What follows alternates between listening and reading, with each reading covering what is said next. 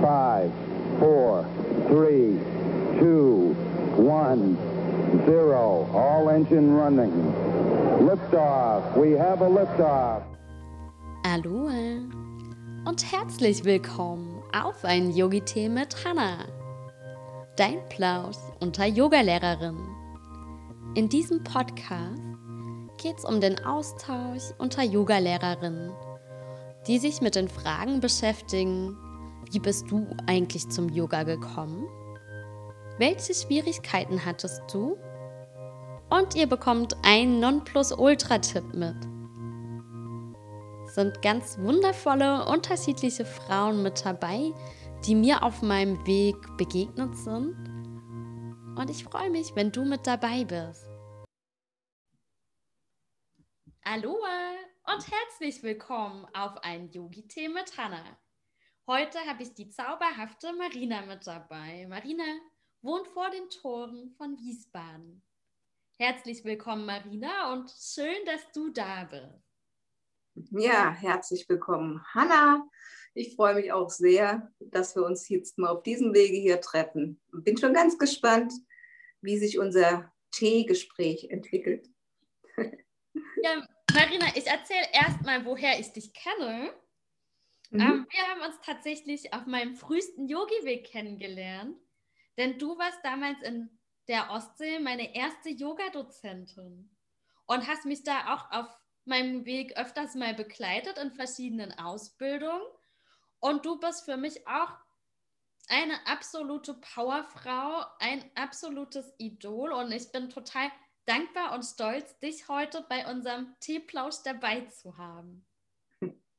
Ja, vielen Dank. ja, du liegst mir auch an meinem Herzen, habe ich dir schon öfters erzählt, weil du für mich so, wie ich schon gesagt habe, der Yogi im Herzen auch bist und ähm, ja, vielen Menschen ein Vorbild sein kannst oder es auch schon längst bist. Herzlichen Dank. Marina, erzähl uns doch mal noch ein bisschen mehr zu deiner Person, wer du mhm. überhaupt bist. Okay. Ja, ich äh, wurde vor vielen Jahren mittlerweile schon mal auf einem ganz kleinen Dörfchen geboren, hier im Taunus, ganz in der Nähe von dem Ort, wo ich jetzt bin.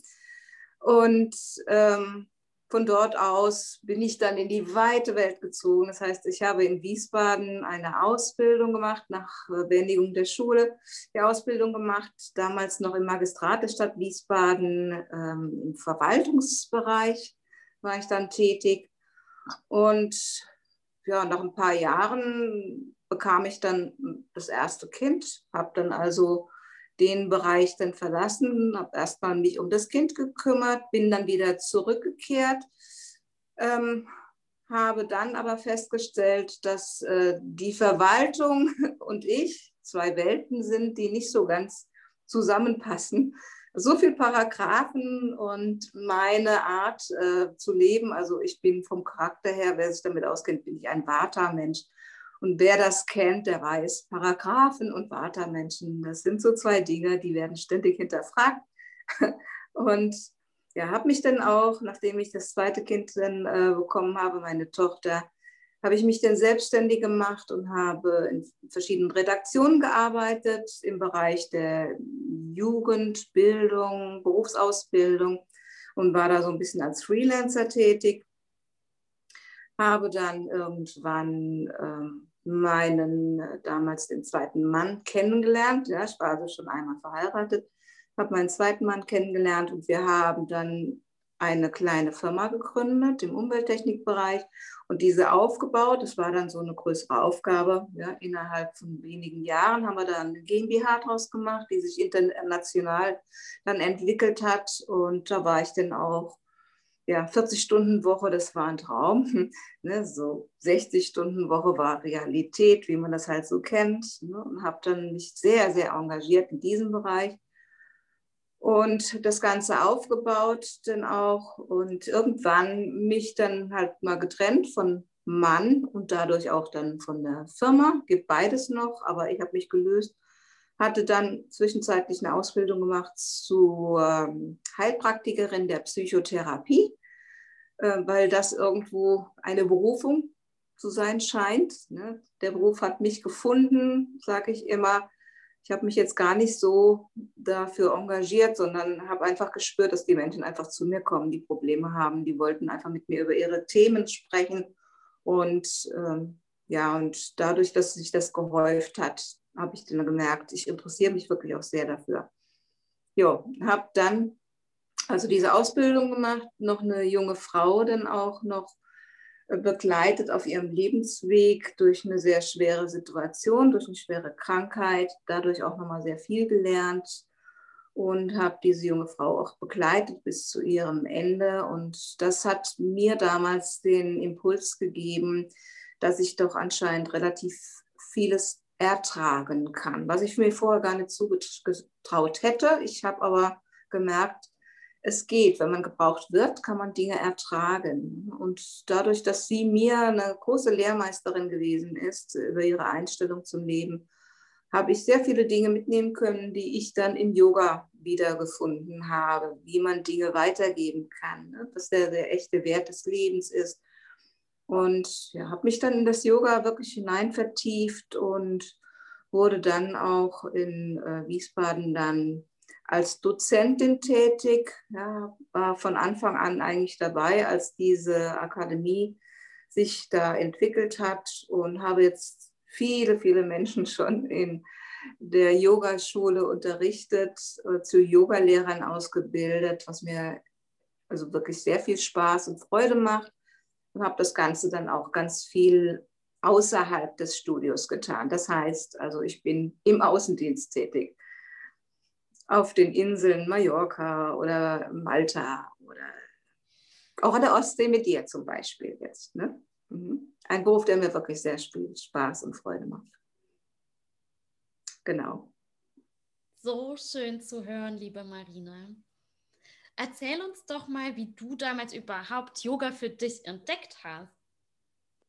Ach, das war eine interessante Geschichte. Also eigentlich hat es meine Tochter vor mir getan und die hatte dann zu mir gesagt, es gibt das Yoga und dann gibt es den Hund und die Katze und die Kuh und sie fand das ganz toll. Ja, und dann habe ich mich da mal so ein bisschen mit beschäftigt und wollte dann ähm, umziehen, damals auch nach Wiesbaden und habe dann also Marion kennengelernt, die das Yoga-Studio hat.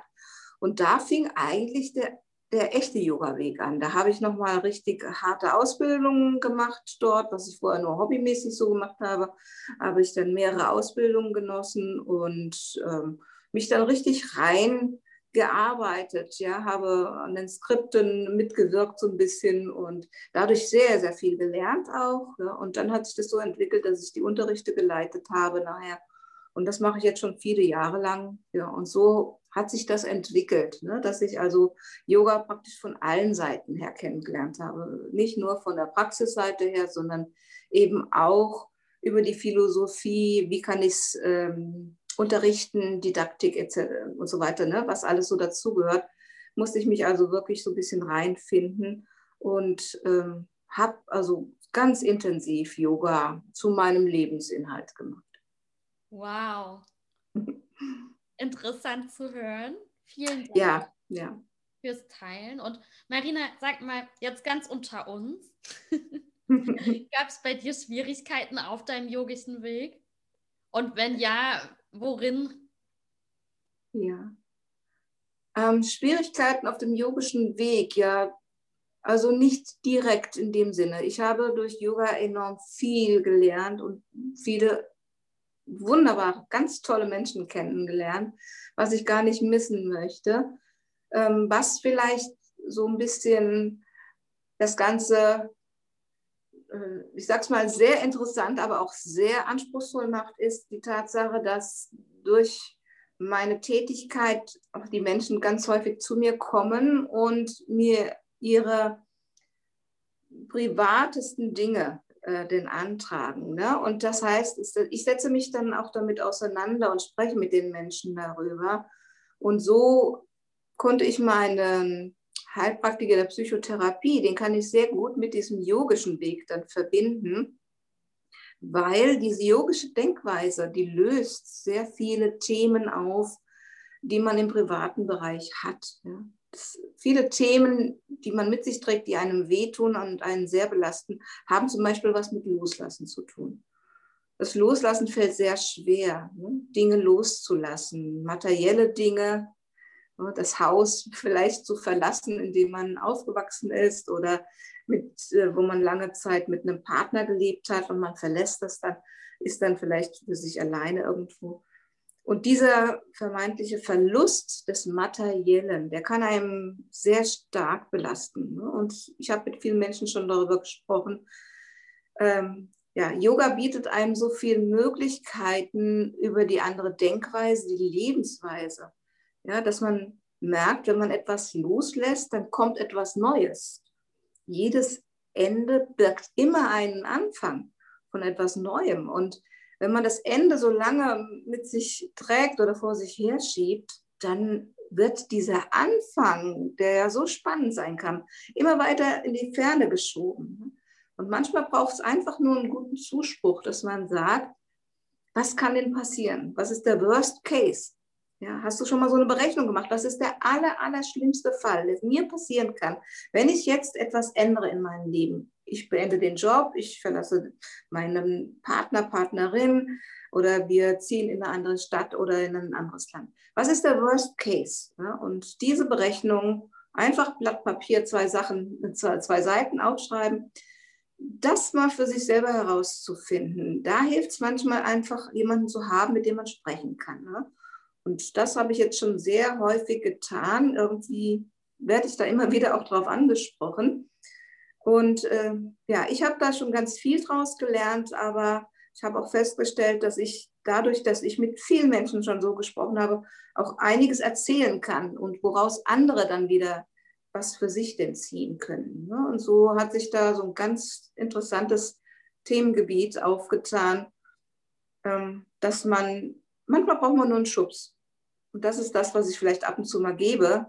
Ich sage immer, ich kann sehr intensiv fragen. Und die Fragen sind auch nicht vielleicht immer sehr angenehm. Aber manchmal, wenn man festgefahren ist wie so eine Nadel auf einer alten Schallplatte, braucht man einen kleinen Schubser, um in die nächste Rille zu kommen. Und von dort geht es dann ganz alleine weiter. Ja, und das ist das, was ich manchmal tue. Ich stelle einfach manchmal Fragen und daraus entwickeln sich häufig sehr, sehr interessante Gespräche. Für mich selber, was negativ ist im Yoga, negativ finde ich jetzt gar nichts, aber anspruchsvoll eben durch diese Gespräche, weil für mich Yoga ganz eng mit diesem Thema zu, verbunden ist. Ja, dieses, der Lebensweg. Wie lebe ich mein Leben? Ne? Ähm, muss ich meine Matte verlassen, um anderen zu helfen, oder kann ich das von meiner Matte aus tun?